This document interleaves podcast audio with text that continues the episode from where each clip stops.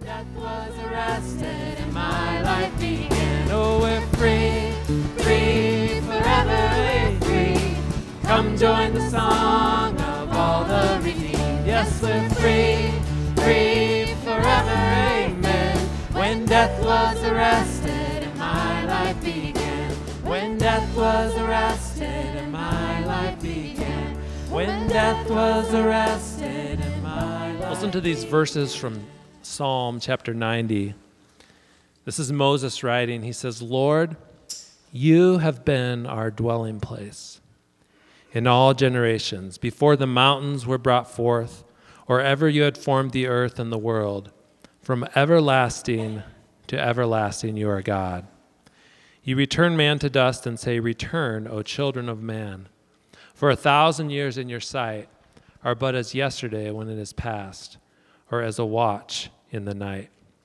And just thinking about that phrase, from everlasting to everlasting, you are God. You know, as we go through the this uh, book of Hebrews and we're reminded of all these examples of faith, you know, the one thing that they had in common was they had faith in a great God. And that's us today too. You know, our some of us have stronger faith, some have weaker faith, but we all place our faith in the same God, the one who is from everlasting to everlasting. And as we lift our, our eyes to Him in worship, um, you know, we're, we're asking for us to increase our faith, to, to help us to be people who are, will put our trust and our hope in Him. So let's, uh, let's sing out together. Uh, let me just uh, pray for a moment. Father, uh, we ask that you would just uh, fill our hearts with thoughts of you, that you would encourage us, that you would strengthen us, that again, you would draw our eyes to the one who is worthy of our praise. It's in your name we pray.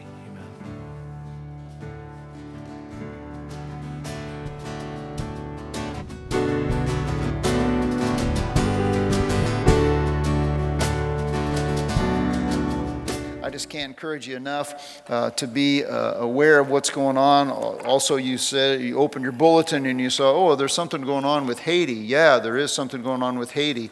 And there's also something going on next week as we take up a special offering for. Uh, Lucas and Lois, and there's also something going on as we take up an offering in May for a quarterly mission offering for our missionaries. So there's a lot going on. I'm just asking you to take a breath, and pray about where God would want you to be involved, what God would want you to do, and to let us maybe put into practice some of what we're studying in the Word of God about faith and trusting God for things. I didn't have this on my, my plan, but I wanted to uh, say that uh, there, there was somebody up here singing. I had no clue who this lady is, but uh, uh Ruth and John, this is your daughter, right? And tell me your name again. Jennifer. Jennifer. Uh, many of you probably know her, but I've never met her before. But uh, Jennifer and her husband are serving as missionaries in Costa Rica. Is that correct? Yeah. So praise God for that. Thank you, Jennifer, for uh, leading us in worship and worshiping with us this morning. Let's pray as we prepare to enter the Word of God. Father, uh, what a neat time for us to come and to just worship you, the God of angel armies, who goes before us, who stands behind us, who walks beside us, who cares about us. I pray that you would wash over our hearts with deep truths from your word. Help us to understand and to apply and to read and to let these things soak into us to see this for what it is. It's not the Word of men, it is the Word of God. We pray for your work in each of our hearts, for your glory and your gain of your kingdom. We pray in Christ's name. Amen. Well, there was a, a father who uh, took his son in a big city and he dropped him off at a, uh, a really busy Oh, children, yeah, I'm sorry. Young people, you can, uh, you can be dismissed for Sunday school. You don't want to listen to me, maybe, so that's all right. You can get out of here. And some adults will sneak out with them, probably. That's okay. Anyhow, up through fifth grade, you're, you're dismissed. Or if you want to stay with your parents, that's cool too. We're, we're good with that. Well, there was this, uh, this young boy. He was left at the street corner of a busy city, busy intersection, and his father told him, He says, Look, you stand in front of this department store until I return. I got a short errand to run, and I'll be right back. Through a series of unforeseen events, the short errand turned into a five hour ordeal. And when the father came back and drove up to the busy intersection, he saw his boy gazing in the huge window looking at the merchandise in the large department store that he had left him in front of before he took off. He parked his car and he ran up to his son and he said, Son, are you okay? Are you okay? Were you concerned? Were you worried that I wouldn't, you know, wasn't going to come? And the, boy looked at him kind of startled and he said, no, I, you said you'd come back after you ran your errand, so I really wasn't concerned that you wouldn't come back. I didn't think it'd take this long, but I wasn't worried in the least. The young boy was standing on the promise of his father. He had accepted it with great confidence, and then in willful obedience, he stayed in front of the department store until his father returned.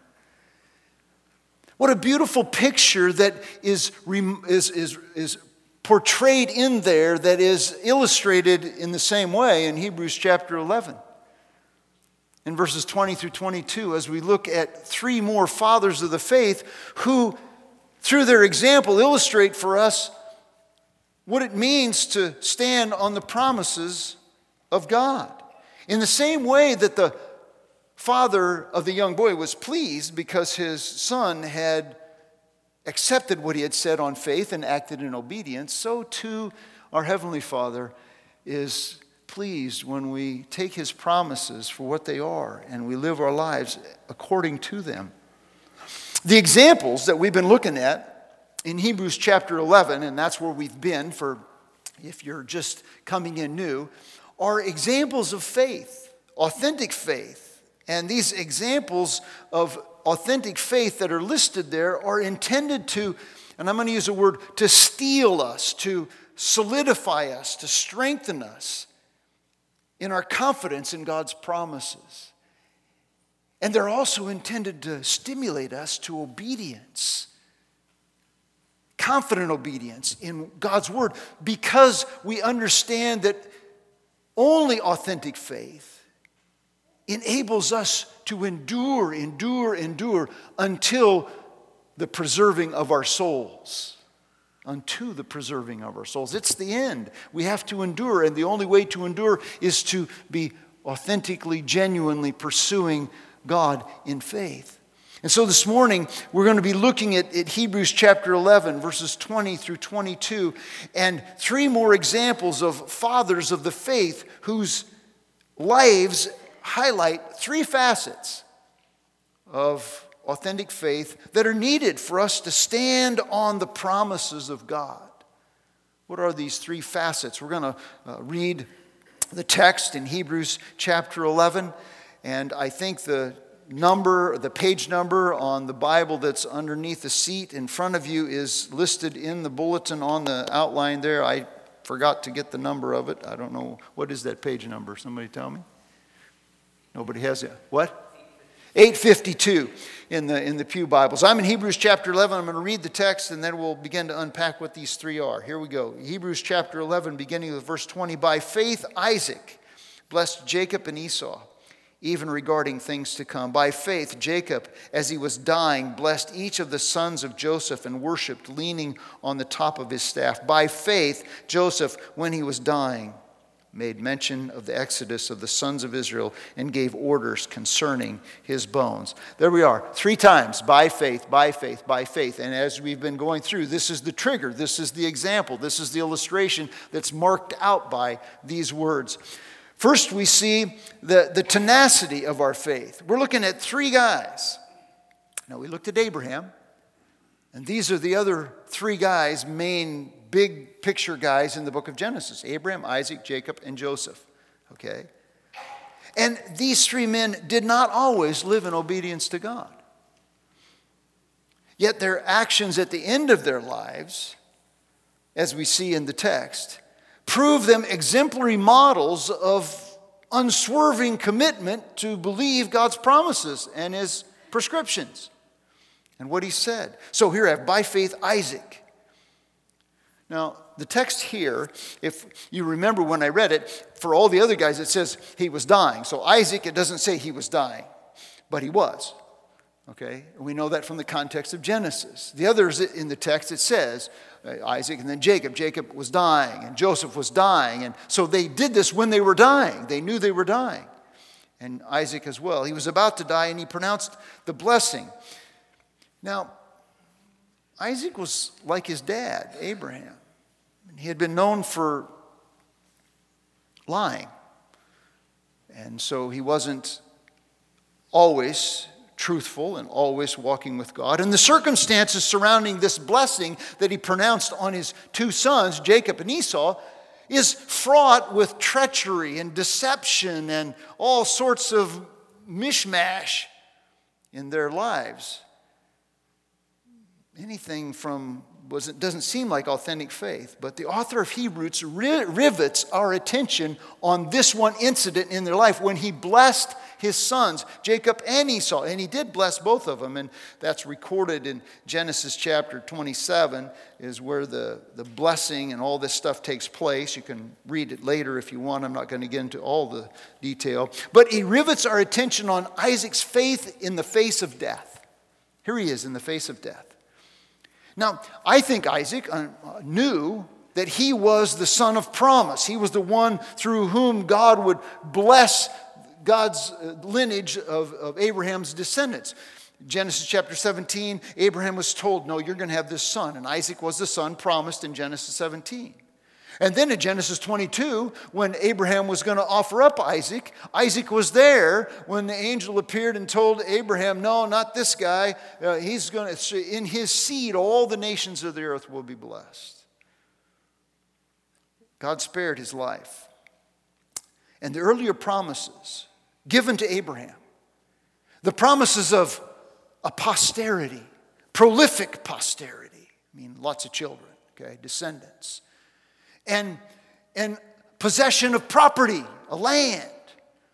And then personal prosperity, blessing and blessing through him. All of those would come through Isaac.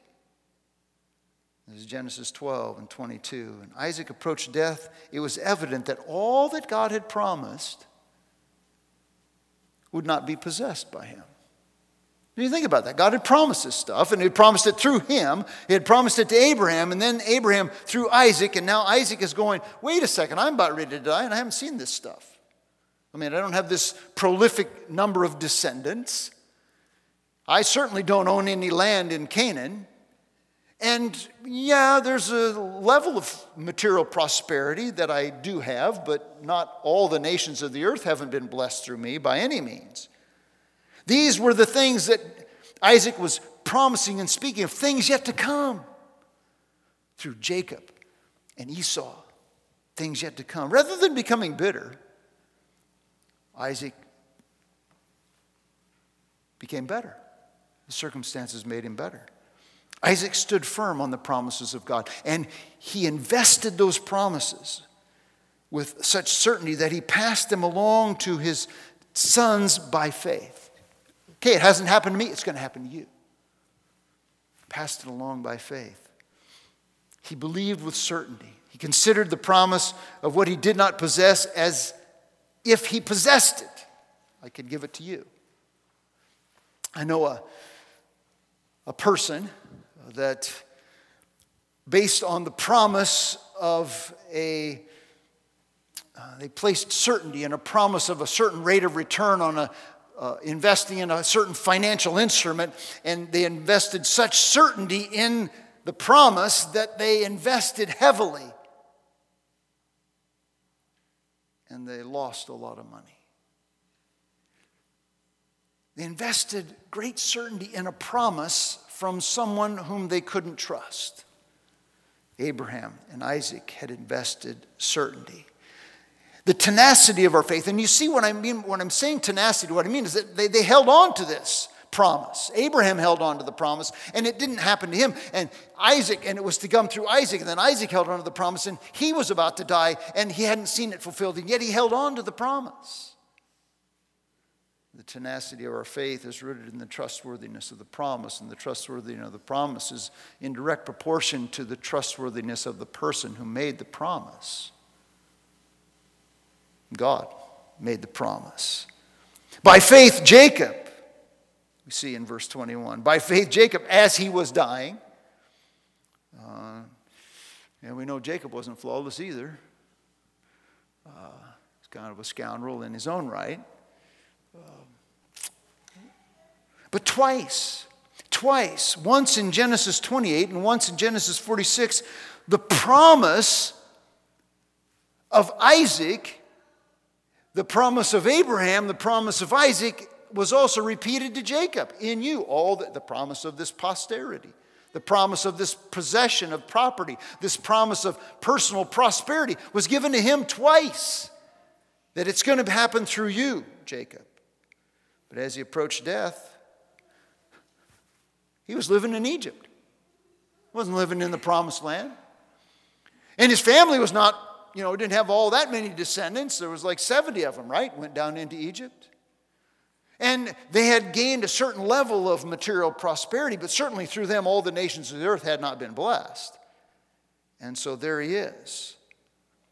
And the text says that as he approached death, he was living there and he was ready to pass down. And so Joseph brought his sons, the youngest, Joseph is the youngest of Jacob, brought his sons to Jacob to be blessed. And what does Jacob do? Joseph presents them, the eldest on the right and the youngest on the left, and they come up to, their, uh, to Jacob, and Jacob crosses his hands so that he pronounces the greatest blessing upon the youngest son. So that Ephraim, he, he says this the, the promise already given to Abraham, the promise already given to Isaac, the promise given to himself, now he pronounces to Ephraim he says, Ephraim and Manasseh are mine. May my name live on in them. That's not going to happen to me. It didn't happen to dad. It didn't happen to grandpa. It didn't happen to me. Maybe it's going to happen to them. He believed that Joseph's sons were the ones through whom the posterity and the property and the prosperity would be made evident they would be fully realized, and their ancestors then would be recognized. Um, nothing could thwart his confidence in God's word. Remember the little boy standing in the busy street looking in the department store window? Five hours. Nothing deterred his confidence in the trustworthiness of his dad's word and his confidence that his dad would come through. And that's the same we see in these guys. And then by faith, Joseph, same. Abraham and Isaac and Jacob and now Joseph. At the end of Joseph's life, his father's entire household lived in Egypt. Everybody was there. And Joseph was there. And he was about to die. It's about 200 years since God had made this promise to Abraham. Then it came to Isaac. Then it came to Jacob. And now here we have Joseph. And none of them, no prolific posterity. It's about to happen in Egypt, as we know the story of history. There was no, nobody had any property except I know you can say, well, Abraham bought a little place to, to bury Sarah. Yeah, okay, that, that's true. But that's not like possessing the land. And then there was no real there was there was material prosperity but still through them all the nations of the earth hadn't been blessed just them and so here they are and we see in in, in joseph the two components of tenacious faith. First of all, there was an articulation. He articulated his belief in God's promises. I want you to, I think we have a slide of Genesis chapter 50, verse 24, where Joseph is at the end of the book of Genesis. He is doing this. It says, And Joseph said to his brothers, I'm about to die. But God will surely take care of you and bring you up from this land to the land which he has promised on oath to Abraham, to Isaac, and to Jacob. God will bring you up. Notice in Hebrews 11 22, it says he made mention of the Exodus. Well, this is it. He says, God's going to take you up from here. But we know from history that didn't happen for a long time. Joseph died and they were there for a long time before that ever happened. But he articulated the promise. He instilled the, the words of Joseph that there was going to be an exodus. And then they would return to the promised land, and then the land would be theirs. They'd have this land. It was given to instill confidence. He repeated the truth that he had been believing for a long time to instill confidence and to give comfort. And you know, that's what we need sometimes. You say, well, yeah, I just, I'm discouraged. I'm hurting right now. I'm scared. I don't know what's going to happen. I'm, I'm going to go to a- Southeast Asia. I don't know who I'm going to see, where I'm going to go, who I'm going to meet, what's going to happen to me. You're going to go to work tomorrow. You're going to go, I don't know. There's some people there I don't really like. And I'm supposed to live for Jesus. And it's kind of hard. And we need to be reminded of the, the truths, the promises of God's word to encourage us and to steel our confidence in this faith and to stimulate us to be obedient. I remember as a freshman in college, my roommate was a very difficult person. He mocked my faith. He tried to use reasoning and argumentation to undermine my convictions about Christ. He refused to bathe or to wash his clothes because he was conserving water. He registered unwillingly at that time, signed up for his selective service, and then he led protests all over campus and in the city against the selective service registration, and he uh, publicly burned his registration card and made a mockery of, of that. His presence in my dorm room doubled at least my stress level of being a freshman in college. And I remember getting a, a, note from my dad, and my dad referred me to Colossians chapter 2, verse 8. He had written, just written Colossians 2, 8 through 10 at the bottom of the note. Let no one take you captive through philosophy or empty deception after the traditions of men, according to the elementary principles of the world rather than Christ. For in him dwells all the fullness of the Godhead bodily, and you are complete in him.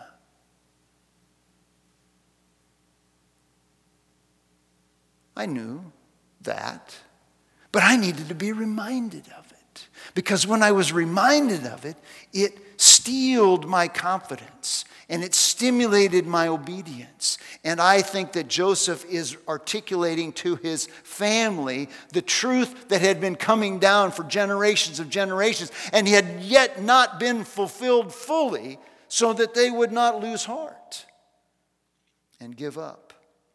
And then he acted on the belief in Genesis chapter 50, verse 25. He, he acted on it. Then Joseph made the sons of Israel swear, saying, God will surely take care of you and you shall carry my bones up from here. Now, I don't have those verses together, but he repeats two phrases, the same phrase twice in those two verses. God will surely take care of you. Do you believe that this morning? The God of angel armies I know who stands, goes before me. I know who comes behind. I know who stands beside me. He's always by my side. I don't know every one of your circumstances, but I know your God if you're here trusting in Christ. He is with you.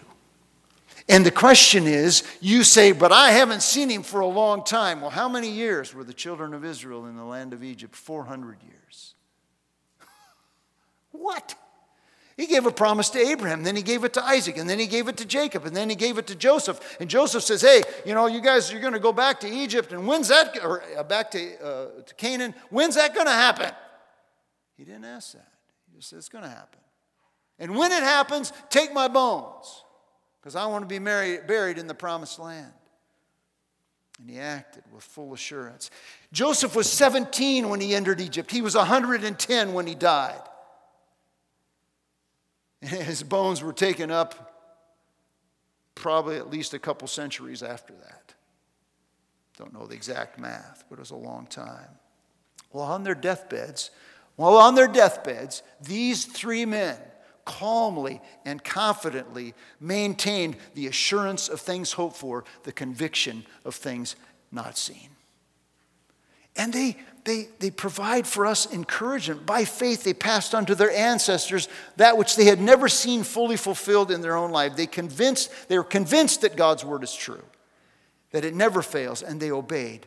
See, tenacious faith believes the word of God and then behaves accordingly. But there's another aspect to this that we want to look at. It's not just that there's this tenacious faith that enables us to stand, there is this total surrender of faith that enables us. Each of these three patriarchs, I found it interesting that each of these three patriarchs were submissive to what I would say was the unexpected and undesirable outworking of God's plan. The way God was going about this was not what they expected and was not what they, what they desired, because in each case, it was the youngest through whom God said he would do the work. and they were able to accept that. Isaac unwittingly and unintentionally blessed the younger son. And we know it was a scoundrel, you know, Jacob, you know, connived and worked it out. And some of you don't know that, but that's okay. He was a scoundrel. And he tricked his dad because dad, in his old age, didn't know anything. And mom was party to it. And you read the text and you go, How can this happen? Well, after it's all over and Isaac has blessed Jacob with the greatest blessing, and then Joseph with a, a little bit of blessing, Jacob says, This is the way it's going to happen. So in Genesis chapter 27, verse 33, Jacob says, And he will be blessed. And Isaac trembled violently. So there you go. You read it on the, te- on the screen. He wasn't happy camper that the youngest had deceived him and been blessed and said, Who was he then that hunted game and brought it to me so that I ate all of it before you came and blessed? He's speaking to his oldest son Esau. Yes, and he shall be blessed. There it is. I don't like this, but this is the way it's going down. And he shall be blessed. And in Isaac, I, I see that he yielded to the fact that God is not confined. Our plans, our patterns, our purposes are not necessarily God's. They're all subject to His prerogative.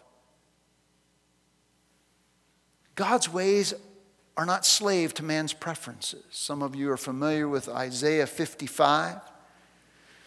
For my thoughts are not your thoughts, declares the Lord. Neither are my ways your ways. For as the heavens are higher than the earth, so are my ways greater than yours, and my thoughts than yours. So, why is it that certain people get sick in ways that we can't explain? Why is it that there is, you know, our family is hit by the effects of divorce, or that we have a child that walks away from the faith, or why is it that I haven't found my soulmate yet, or what is going on in my circumstance? Well, God's ways are not my ways. Isaiah says it. Jacob, same thing. Isaac uh, had this problem. Jacob had the same problem. He surrendered to God's plan because when Joseph brought his sons up there, what was Jacob doing? He was blessing the younger, intentionally blessing the younger. This isn't the way it's supposed to be. Well, you say, well, yeah, but he was blessed and he was the younger, so maybe that's what he's doing. I don't know. The text doesn't say that, but what I do know is that he rebuked his son Joseph, who said, No, father, you should bless the older. He says, No, I'm blessing the younger because that's God's plan. And it's through him that these promises will be fulfilled. He reflected God's preference. And then we have Joseph, same thing, initial objection. He initially objected to the blessing of the youngest, and then he gave way and submitted to the obedience of God's plan. I was, so my point in this is what I see in the text is there's a total surrender. To God's promise and God's prescription for what God calls and puts in our life. I don't understand it all. I just know that tenacious faith submits to God's will in His way. I was just talking to a believer uh, recently, and this person's family has gone through a horrible difficulty in which some of the people in the family are at odds with other people in the family because certain people have sinned against others in the family. But some people are still refusing to submit and by faith accept God's promise and God's prescription that you forgive even if you're not asked for forgiveness. And this is Matthew chapter 5. And some people refuse to do that. They, they don't surrender and submit to, to, to God's plan. And that's not God's will. Tenacious and totally surrendered faith means that we claim and we cling to the promises of God and we comply regardless of our circumstance or our preference. I don't want to forgive somebody who's offended me. Now, if they come to me and they say, you know, I'm really sorry. Oh, okay, I, I, I, can, I can, you know, in my flesh, I can palpably accept that maybe, but mostly not. I'm really still stubborn. So, if somebody who doesn't confess that they've offended me, I'm supposed to forgive them? no. Yeah, it's a Jesus thing. It's not humanly possible. It's not something we do in our flesh. But this is the thing that God has called us to. Mark Twain said it this way It is not what we do not understand about God's word that troubles us, it's what we do understand that troubles us. Now, now think with me for a few moments about that. By faith, God's promise of his presence, and you can see this in Matthew chapter 28, verse 20. Hebrews chapter 13, verses 5 and 6. He says, I'll never leave. If you're here this morning and you're trusting in Jesus Christ and his death alone as the payment for your sin, then you have been indwelt with the Spirit of God, and the Lord Jesus Christ has promised, I will never leave you or forsake you. That's a promise. But I wondered, does that promise translate into our lives such that the presence of God provides comfort? In our loneliness as a widow, as a widower, as a single person, as a single again person, as a married person whose spouse is completely distant from us. I will never leave you or forsake you. I feel pretty empty and lonely right now, Jesus. Does, does it translate that He was present with us? Does that translate into the fact that He is enough? That in Hebrews chapter 13, He says uh, that we, we, should, we don't have to be greedy. We shouldn't pursue other things. He says, I'll be enough. Is He enough, or do I have to have the next, new, latest, greatest, and best? Or is the presence of God enough for me? Is his presence enough as I go into my family gathering and everybody there is hostile to Jesus and me because I'm a follower of Jesus, except maybe one person? His presence, he's promised his presence. What about his provision? He's promised to provide for us. He says, Yeah, but you don't know where my checkbook's at. well, I don't.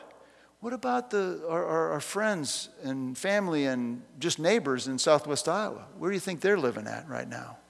You know, how would you? I, I can't even imagine to have my house inundated up to the roof.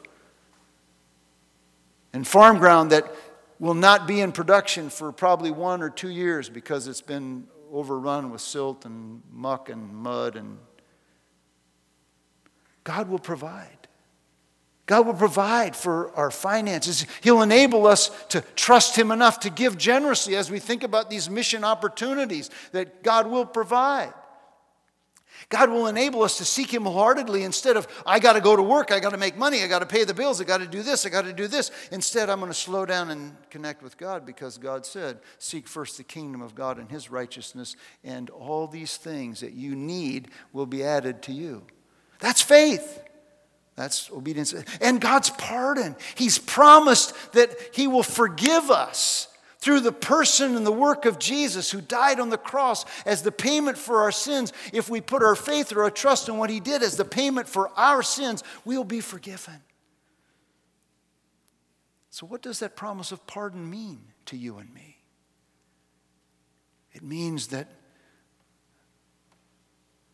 the addiction that I struggle with, or the temptation that's particularly acute to me, maybe it's pornography, maybe it's profanity, maybe it's outbursts of anger.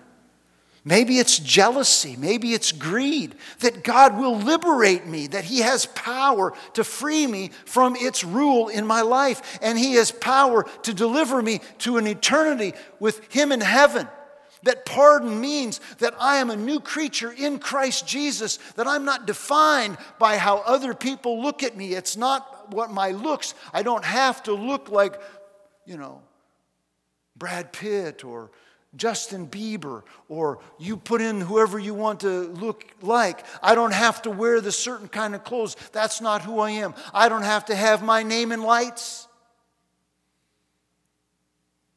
I'm precious in my Father's eyes.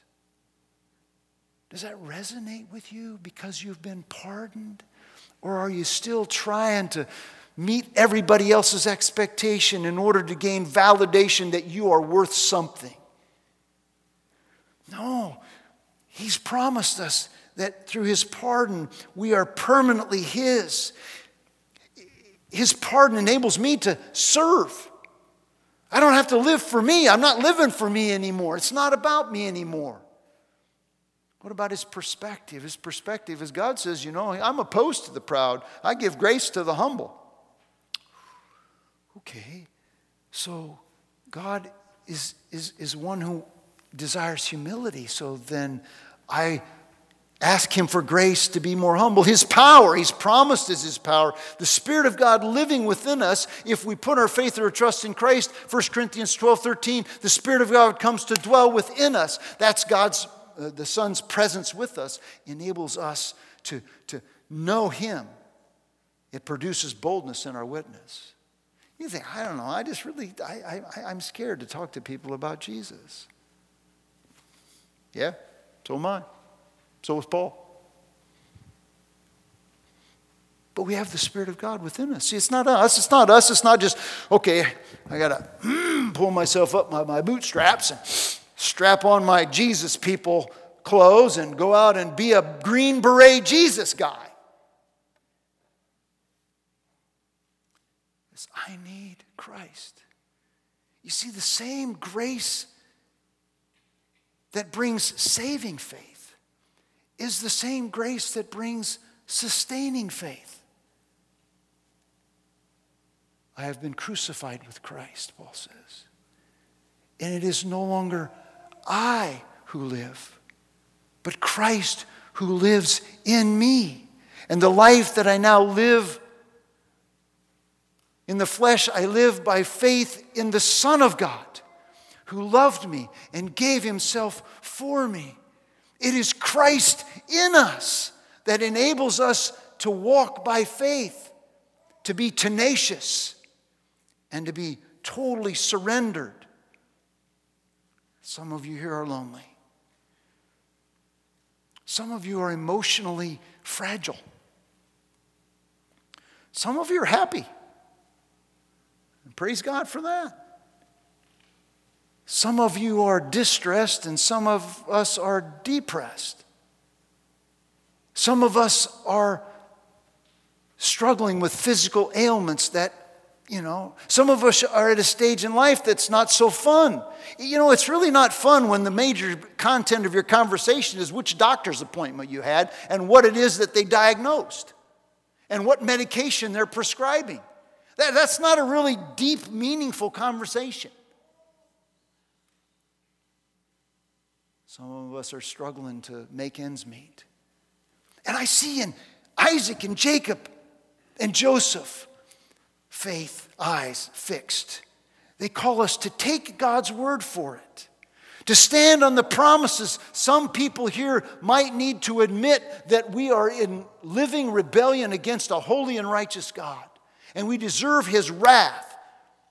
And we need to believe that Jesus Christ paid the debt that we deserve to pay, and then confess Him as our Lord and Savior. If we confess with our mouth Jesus as Lord and believe in our heart that God has raised Him from the dead, we'll be saved from all the troubles of life? No but from the sin that condemns us to hell.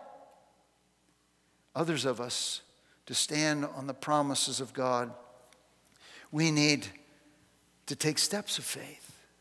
Stand on the trust, to take His word for it and spend some time with Him and trust that all the other stuff I need to get done or think I need to get done will get done to pray that God would open a door for the word that I may be able to speak it clearly as I ought to speak it, as Paul prays in Colossians 4. Some of us need to take a, take a step of faith, and Brandon's taken a step of faith and going to Southeast Asia or somewhere we got some people taking a step of faith going, hey, some of us need to take a step of faith and, and give financially so these people can go. All of us need to take a step of faith and pray so that they will be carried on the wings of the Spirit of God and that everything that's done will be done by His power and not in the human flesh. Some of us need just take a step of faith and greet our neighbors and build a relationship with them and try to pray for them that God would give us opportunities to share Jesus with them and show Jesus to them. Some of us need to be stepping out in faith and inviting our neighbors and friends to come to hear the gospel when we do the Easter egg hunt. And then the next day, when we have the glorious celebration of Easter Sunday, we need to step out in faith. And some of us need to step out in faith just to, to get up tomorrow morning and go to work and to believe that God is with me and that I am valued in Him. Not, it's not about us, it's in Christ in us and that God wants to use us, and that your story is an important story because it's part of His story. We need to believe that. Tenacious and totally surrendered faith believes God's word and behaves accordingly. And then finally, it's not just about tenacious faith that enables us to stand on the promises. There's a totally surrendered faith, but there is a tenderness. If you're paying attention to the text, you notice I skipped over a part of Jacob in in Hebrews chapter 11, verse 21. It says, By faith, Jacob, as he was dying, blessed each of the sons of Joseph. That's the first aspect of his faith. But secondly, and he worshiped, leaning on the top of his staff.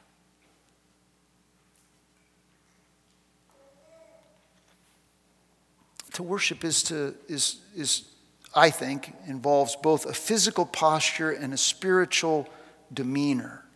And the spiritual demeanor is reflected in the physical posture. So he leaned on his staff. He was humbled.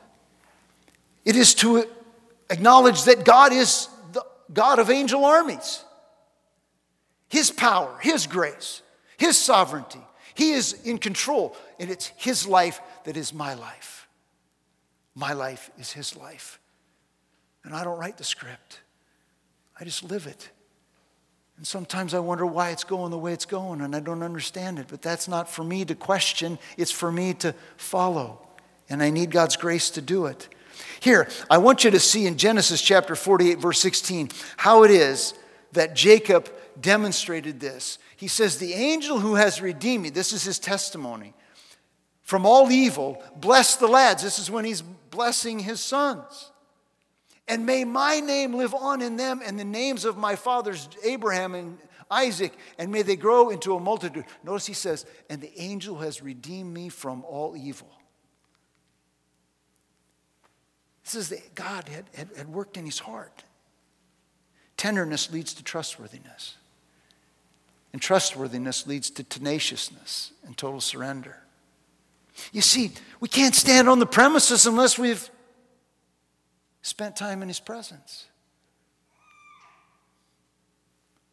As I get to know this God whom I serve, then I, it's a whole lot easier to trust Him and, and to serve Him.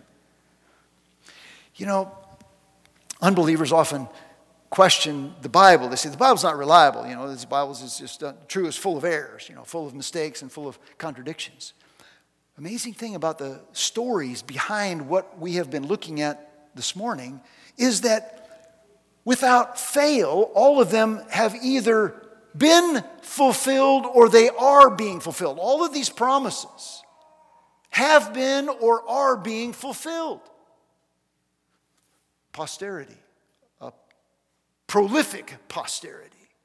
Well, how many sons of Abraham? I mean, there are millions and millions of, of physiological descendants of Abraham, but there are even more millions of spiritually descendants, spiritual descendants of Abraham. In Romans chapter 2 and Romans chapter 9 talks about that we're, we're sons of Abraham by faith. Well, that sounds to me like through him all the nations of the earth being blessed, which is part of the promise. And there's a land, and there, there's a, you know debates about whether we say, well, okay, we should make a big deal about Israel being back in the land. But even the land that they have now is just a temporary thing because finally, fully in the ultimate consummation, it's going to be their land and, and, and, and the land of God's people. So it's not fully, but will be finally fulfilled. So if you're here this morning and you're a skeptic, it's like, okay, I can understand that. But when you look at the facts, the truth of God's word is, is being fulfilled and acted out. So there's reason to trust this God who promises these things because he actually comes through on his promises. For believers, you know, I don't know, just, I, I, I'm going to say this again. You know, what is, what keeps you from spending time with God? We cannot stand on his promises unless we spend time in his presence. I want to close with this poem What God Has Promised. God has not promised skies always blue, flower strewn pathways all our lives through. God has not promised sun without rain, peace without pain. God has not promised we shall not know toil and temptation, trouble and woe. He has not told us we shall not bear many a burden, many a care. But God has promised strength for the day rest for the laborer, light for the way, grace for the trials, help from above, unfailing sympathy, and undying love. And he proved his undying love most visibly in the sacrifice of his son at Calvary. I don't know whatever you go through, but whenever I go through, I come back to this. I say, I, I, don't know if God loves me. I wonder about, look to the cross. The love that saves those who put their trust or their faith in Christ indwells us and graciously empowers us to walk by faith. It is, it is God's love in me, the sacrifice of Christ in me that enables me to see it as my calling and my blessed glory to love others as He loved me.